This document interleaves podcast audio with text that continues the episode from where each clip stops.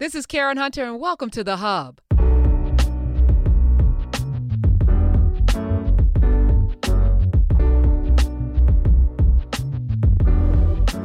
So I had one of these people on before, and Cena sticking around, and we just did on Instagram Live guess his age, and everyone lost. Yeah, we did. Cena. I lost worst of You all. did, you did. Drink more water. Get you some super beats. All right. You I- lose. th- he doesn't lose. It's, just, it's his age. I just think, I, as black people, we um we have a, such a higher standard Yeah. for how you should look at a certain age. Uh, my wife's Japanese too. She looks like she's about 18. Yeah, so it's- you know She'll that's never that change. oil She'll and never moisture. change. Yeah. yeah. So you go. I heard that Asians they they stay like thirty until they're hundred, and then Yeah. then it's all downhill after. yeah, then they look 10,000. right. Then they drop like bananas. But it's Yeah. yeah. hundred though. Yeah, yeah, they get Yeah, they get they old. get to 100. Her look like grandfather's 30. 100. We And- went and vis- right. we and visited then him at on his 100. 101, all the age catches up. yeah, yeah. Okay. So it, no, there's something inappropriate about that. So last time she was on, we were talking about the Olympics, uh, 1942 Olympics, 36 36. Sorry, uh, Hitler's uh, in, in Berlin, and we were all focused on Jesse Owens, but there were like 19 people that won medals. And you did this documentary. We talked about it. I watched it a couple of times. Amazing, amazing, amazing filmmaker. Thank And- you. And now she's brought with her an amazing, amazing, amazing actress. Let me welcome to the show Deborah Riley Draper and the one and only Jasmine Guy. Wow. Yeah. This is my first Sirius uh, show. Ever? Never been on Sirius. What? And don't I'm go Sirius. don't go into any others. I 'cause this I'm is just an- gonna do you. This is the an exclusive. Karen's the best. It's exclusive on the Karen Hunter Show. Jasmine Guy, first time ever. Okay. You guys are doing a short film, or you've done a short film called Illegal Rose, starring Jasmine Guy. Deborah, tell us how this came about.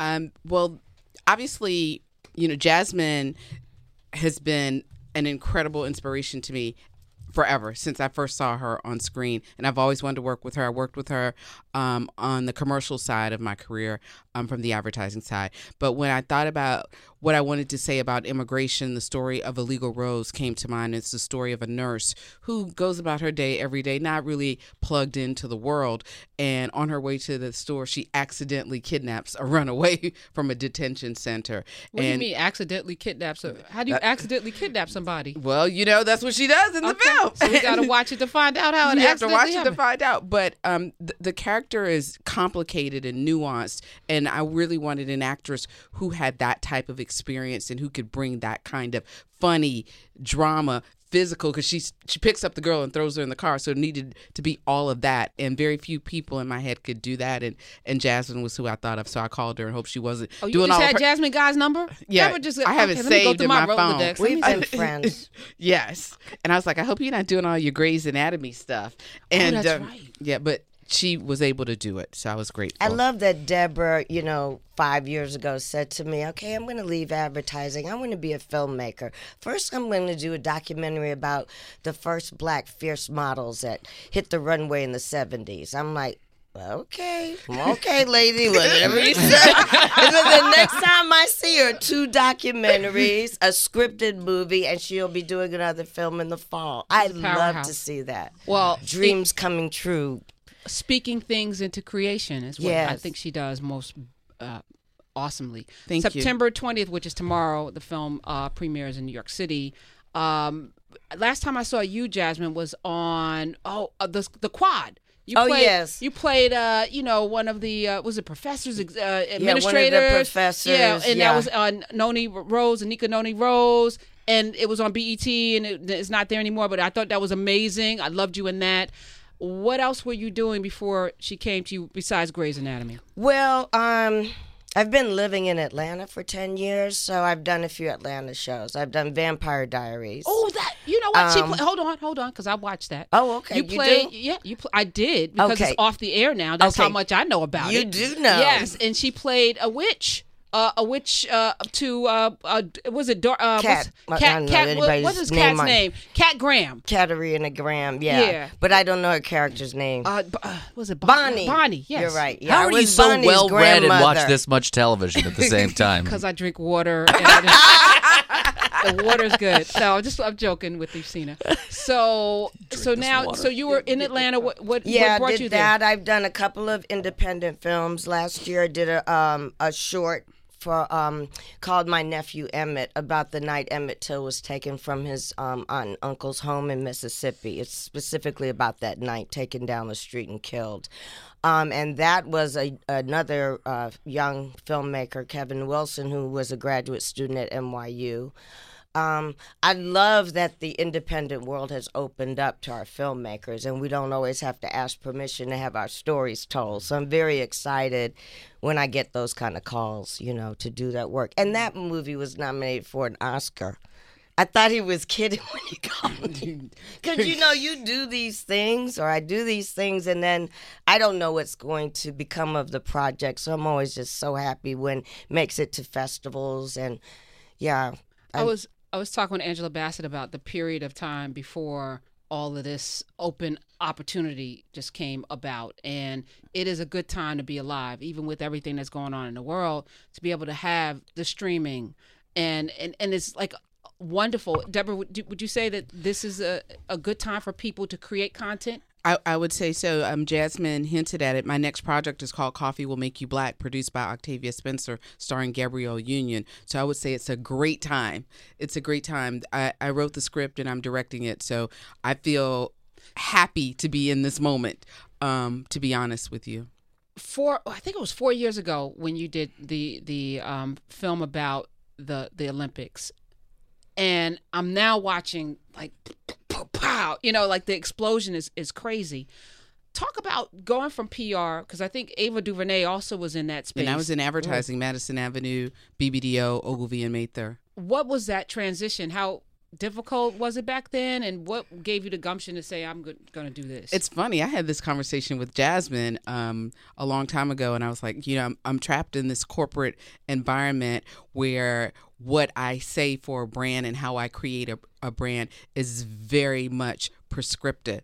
And I have a voice that I want to use outside of the voice that I'm governed, you know, to use um, from a brand architecture perspective. And I wanted to use my own voice. So that was the transition. But the skill set, right? The ability to tell a story, the ability to find that universal truth to to make people engage and understand what you want to say. I think I honed that in advertising and brought in it from a 30 second commercial to a 90 second, 90 minute movie was the next transition. Um, finding financing is always that's the what I was going to ask you. How, That- how do you get the money? that well, you, you write a really good script. Um, that's that's the first place to start. My first two films were financed. Um, the first one financed by me and my husband. The second one by my husband and a neurosurgeon from Stanford University. That So that's not the- even people in the movie industry. well. I, you know, you got to get your now. investors where you can. um, yeah. Wow. So it was independently funded. But the first two were independently funded. The third one, Coffee Will Make You Black, um, I literally adapted the book with the support of uh, Tate Taylor, who directed The Help, and John Norris, who produced it. And I finished the script, and they were like, "Oh, we're sending this to Octavia Spencer," and they did, and she read it. And fortunately, um, she's become an amazing mentor, and and, and she's going to produce the film. And, and then Gabrielle Union read it, and she gets to play Mrs. Stevenson in the film. Who is Mrs. Stevenson? Um, she's the uh, Coffee Will Make You Black is a coming of age story about a middle class African American girl with straight A's as she tries to deal with identity, classism, racism, gender issues against the backdrop of the civil rights movement in the 60s. Like, what kind of black girl am I going to be? Am I going to be Angela Davis, Coretta Scott King, or am I not going to be engaged in the conversation? Who are my friends? Because her mom's very strict. I'm, am I going to play with the girls who live in the projects or the Jack and Jill girls? Or am I going to have uh, friends that are white. So she has all these decisions which seem huge, but they have a lot to do with how you're raised politically and culturally. Jasmine Guy had to navigate those spaces, right? As uh, yeah, I as- was like, oh, yeah. I was. Yeah, that was you, right? I was definitely with, uh, you know, at the skating rink on Saturday night, Greenbrier skating rink, and you know, I was never in Jack and Jill. Although, I mean, people confuse my upbringing with Whitley's, and yeah. I did not have Whitley that Gilbert upbringing. and Jasmine Guy were not the same person. I really thought I made Whitley up until I started meeting a couple Real of Whitleys. I was like, I thought I made her up, you know.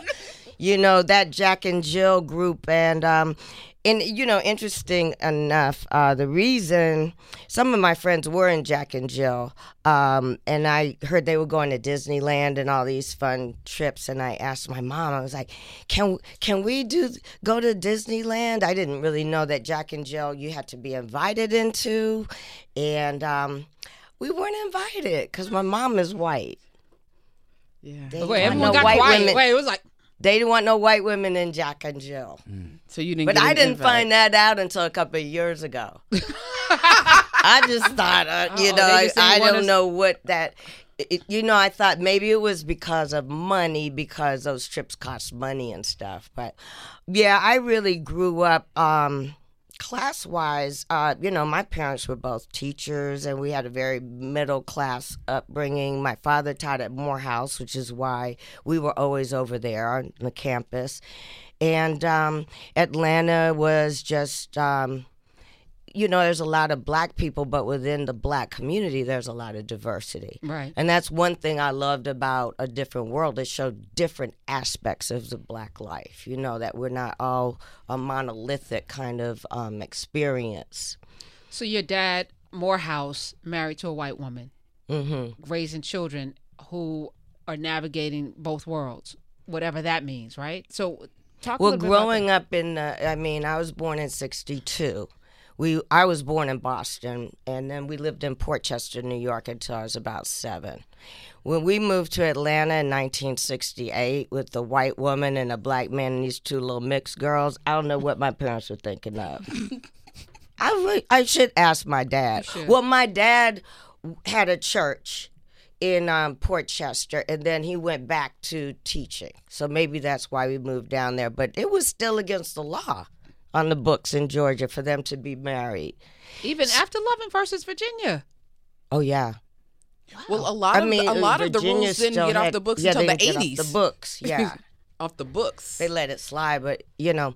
But my father went to Morehouse, as did all my uncles and aunts on that side of the family. And um, what I felt the most was not as much the racial tension, was the um, the North and the South. Because my mom is from Massachusetts. She's a, you know, a, a liberal. I believe in humanity kind of person, which is how they raised us. I wish I had a little more information about, you know, um, why the anim- animosity was coming, you know, at me. I didn't understand that as a What kid. did it? What, how did it show up?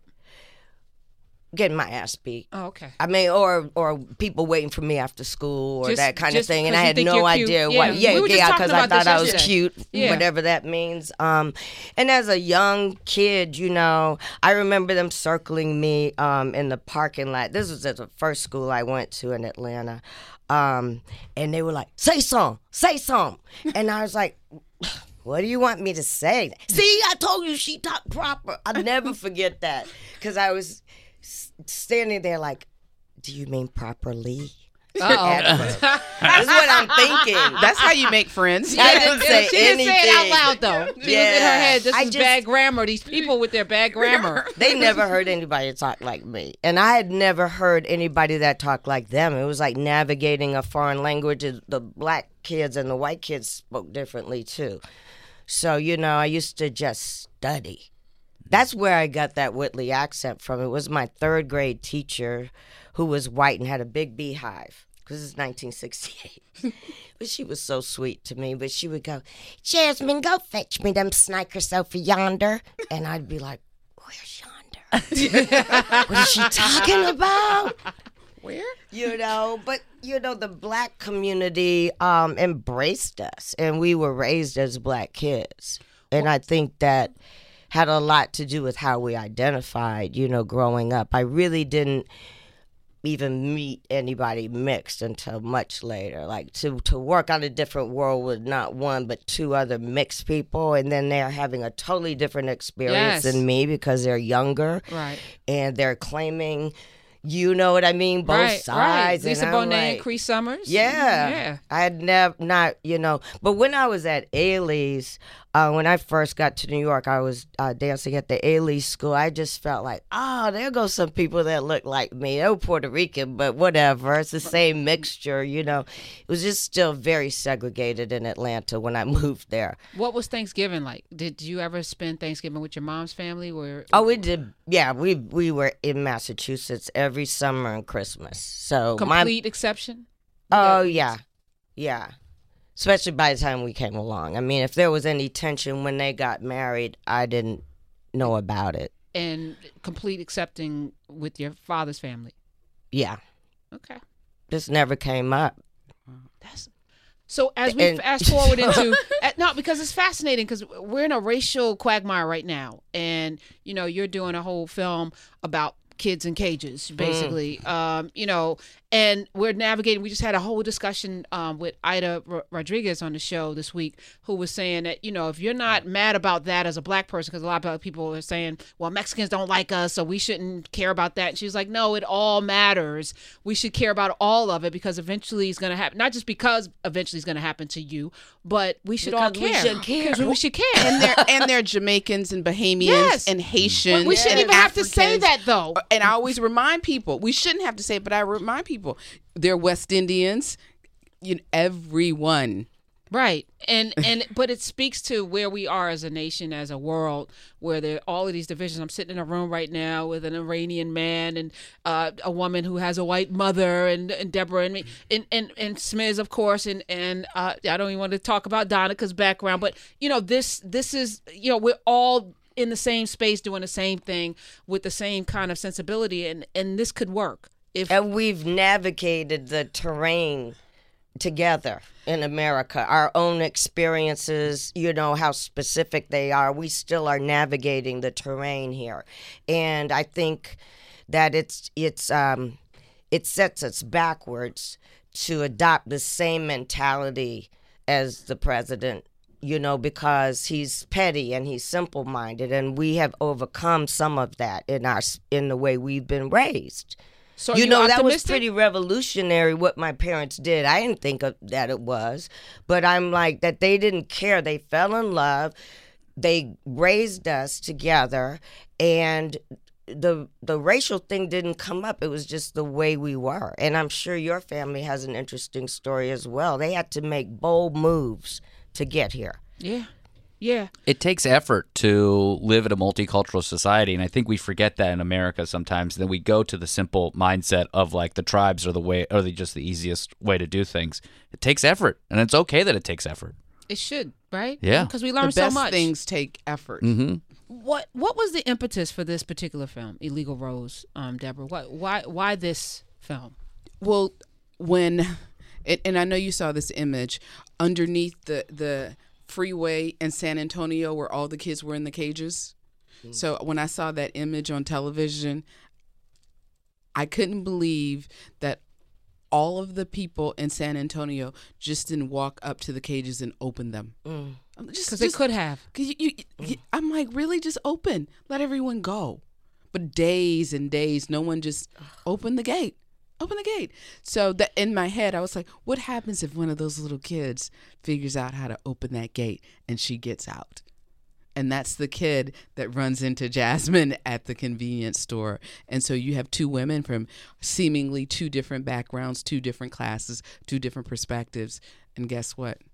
they're a whole lot alike and they change each other's lives because at the end of the day i wanted everyone to realize no human being is illegal mm. And we all get to inhabit this earth and i think alice walker said it best um, using your art as protest is the price you pay for living on this planet so that's why legal rose is here and that's why we get to show this short and the basis of your story was the langston, Langston hughes, Hughes. short story Yeah, thank you, ma'am.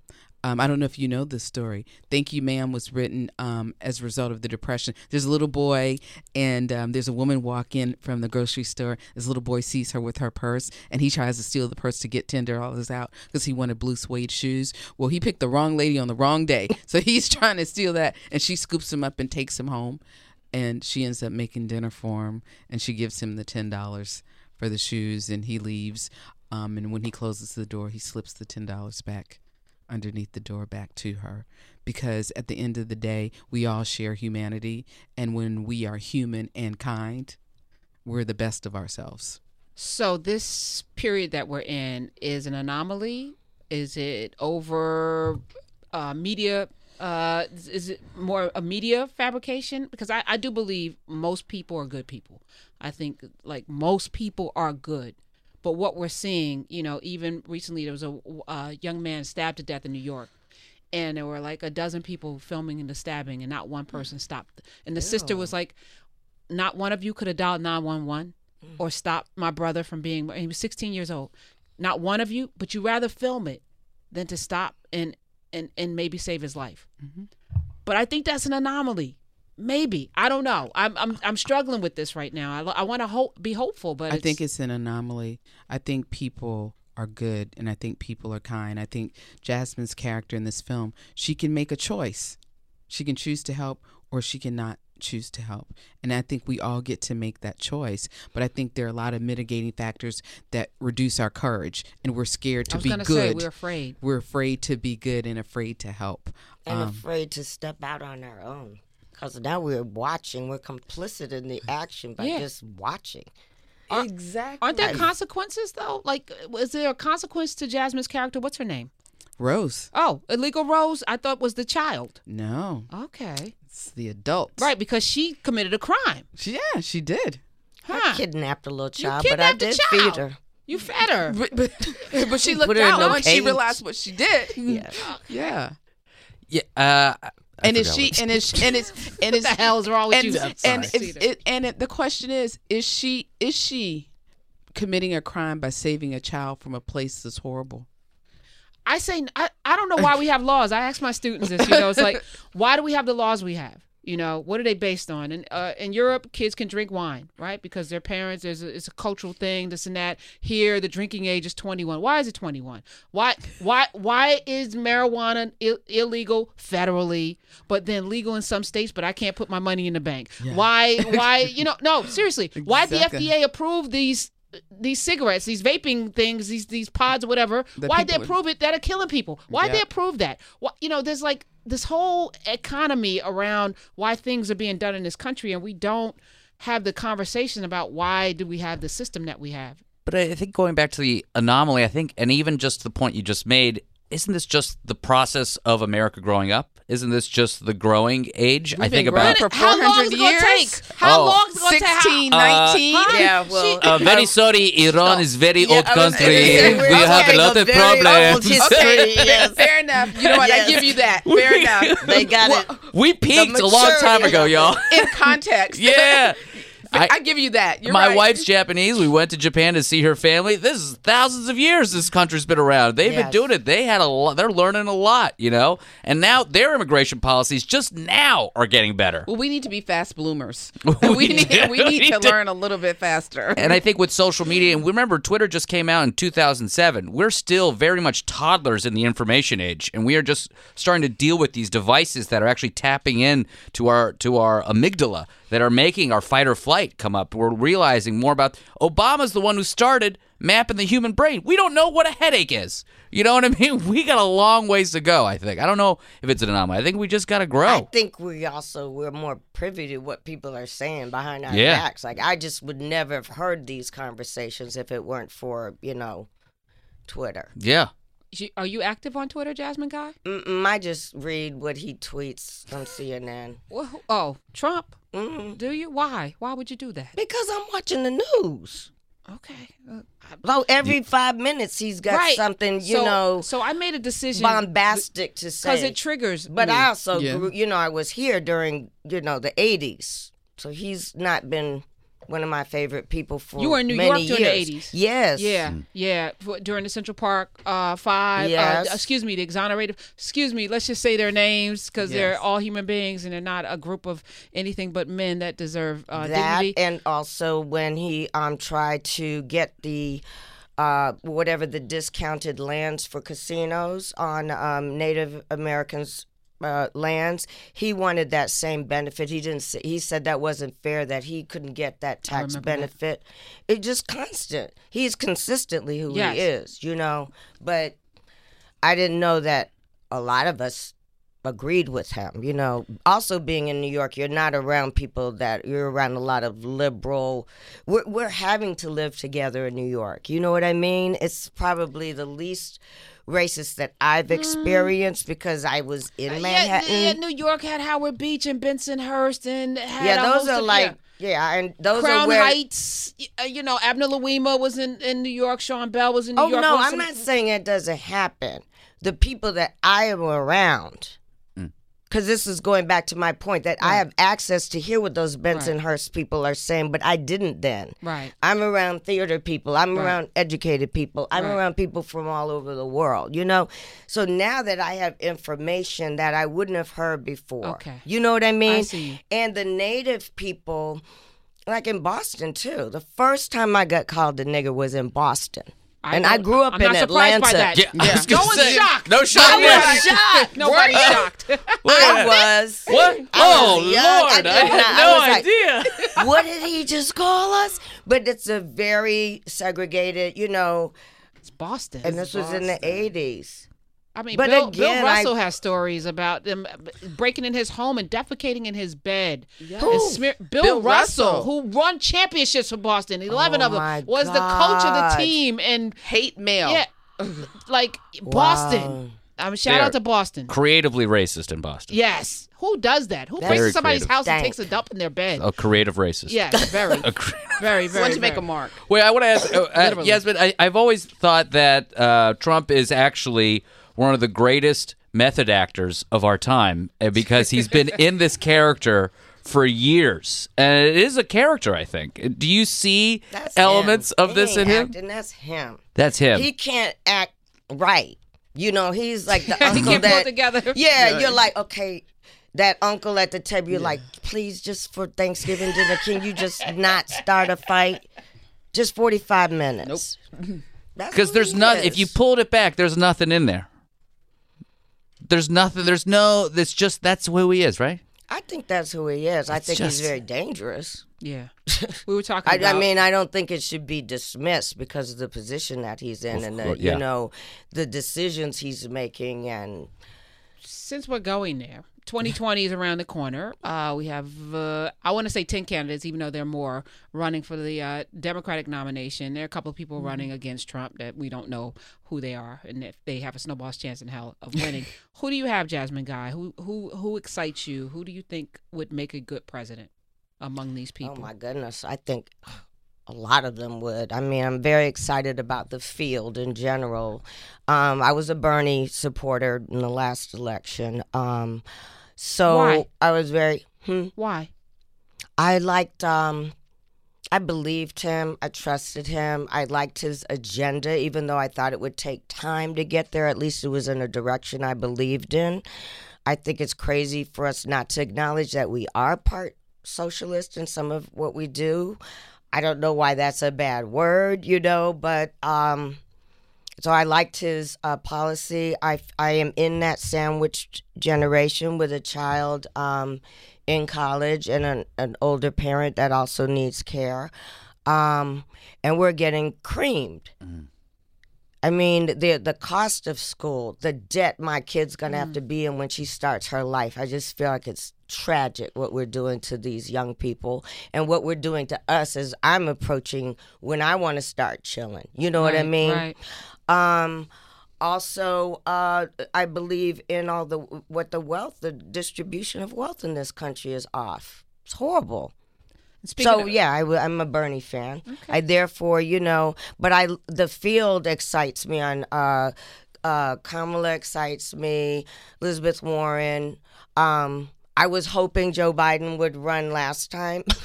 I was like, I wanted him to come in on his white horse because I did not, for some reason, feel that Hillary was going to um, really excite people. I thought she would win, but you know, I wanted the energy, you know, of um, and of course, you know, I love Barack Obama. I was I worked on his campaign, so I was, you know. If only there weren't term limits. Anyway. Term limits. Speaking of uh, school, Felicity Huff, Huffman, f- 14 Oh. days.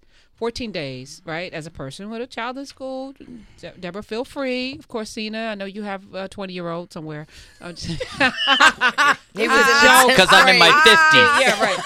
That's You know how hard it is to put age three gap. kids have a through long college, culture. private college too. yes, it's a long history. Uh, 14 days. Fair? Not fair? You're nothing? Okay. Oh, I thought Deborah was gonna Oh, say. Deborah, go ahead. I, have no words It's about absurd. this. It's so absurd. Why, why even bother? Why sentence? Why why put the court and the county through the cost mm. of going through this case? Because it is very costly to actually have all of those employees, all of these people work on a case to do 14 days. I would do 14 days for a comedy bit. Yeah, I would just do it. It's just like a funny Well, video. Well, you know, if you, wanna were driving uh, under the influence Yeah. and and didn't even hit anybody, you would have gotten longer than 14 days. A, a single black mom in Akron, Ohio, sent her used her her father's or used her husband's her father's address. her father's when she was address for the kid. Yeah. And, she Longer went And they five, put her in, jar, in Longer jail than and 14 probation. days. and then yeah, she got no, for years. Yeah, Yeah, she she, got was 10 days, three years for But probation. that's what this case shows to me: the It's privilege. disparity It's- it's- and it's how a- unfair it is. It's pri- what what to me it says is yes, you used your privilege, and you get to use your privilege again by getting a lighter sentence. Yeah. So it's privilege, privilege, They just and stay privilege again. privileged. It's just it doesn't privilege. trickle down. And that woman's Yep. name was Tanya McDowell. Um, Tanya Yes. McDowell got sentenced to five years. No privilege for Tanya. And I told my kid, I said, I just want you to know you got where you are on your own merit. Because I also feel, and I think uh, Felicity said this, that her daughter was so disappointed. She was like, God, you just don't believe in me at all. Like, you went through all of that Yes, because and you now she's didn't not think even I was going to gonna school. ma- and you know what? There are other schools. If your kid can't get into Harvard, there are other schools. I don't understand why they have to do that. Y'all are already going to be okay. Right. yeah. And your babies are going to be okay. Why the desperation to make sure that they get into those specific schools was beyond me, too. Be- because they know something that you don't. Right. I was. Oh, Deborah, go ahead, tell them. Be- because they know that the power of that network mm-hmm. Plus the privilege elevates them even further Oh. because it's classism at play. So th- this very small, powerful, tiny little circle of people, that's where they want to be. Okay. So, so you know, Yeah, you're saying you're that. you're saying what's wrong with University of Georgia, right? Just like, just I was to go someplace different. Yeah. I was going to say because they know in the depths of their hearts that the the lie about being excellent, supreme is a lie.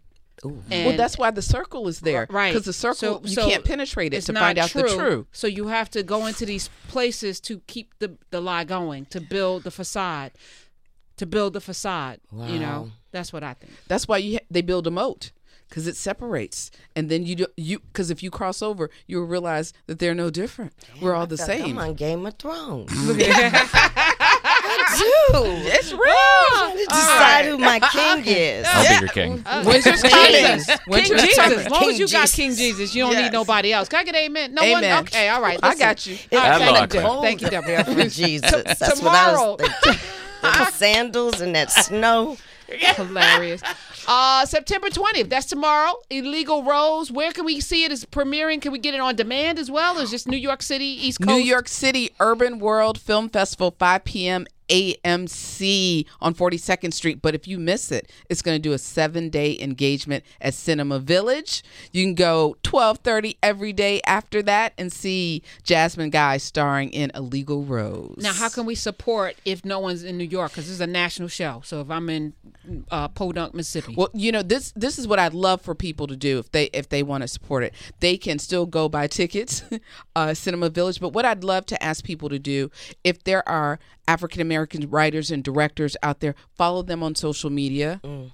You know, go to Coffee Bluff Pictures, follow us. Go to Coffee Will Make You Black on Instagram and follow us. And I'll tell you why. It's critically important because we're not just measured by the quality of the script. We're measured by all sorts of algorithms and index. So we need the support. We need the numbers on social media to validate us, even though the script may be fabulous. We, we need that Can support. you say that again? Because I think we disconnect from that. Like, I don't want to have this. I don't want to have Instagram. I don't want to have Twitter. But what you're saying is those numbers matter because they allow you to move in different spaces. Different. You remember back in the day when Spike Lee said, "Look at your ticket to make sure that the box office is actually counting the movie that you actually went to see."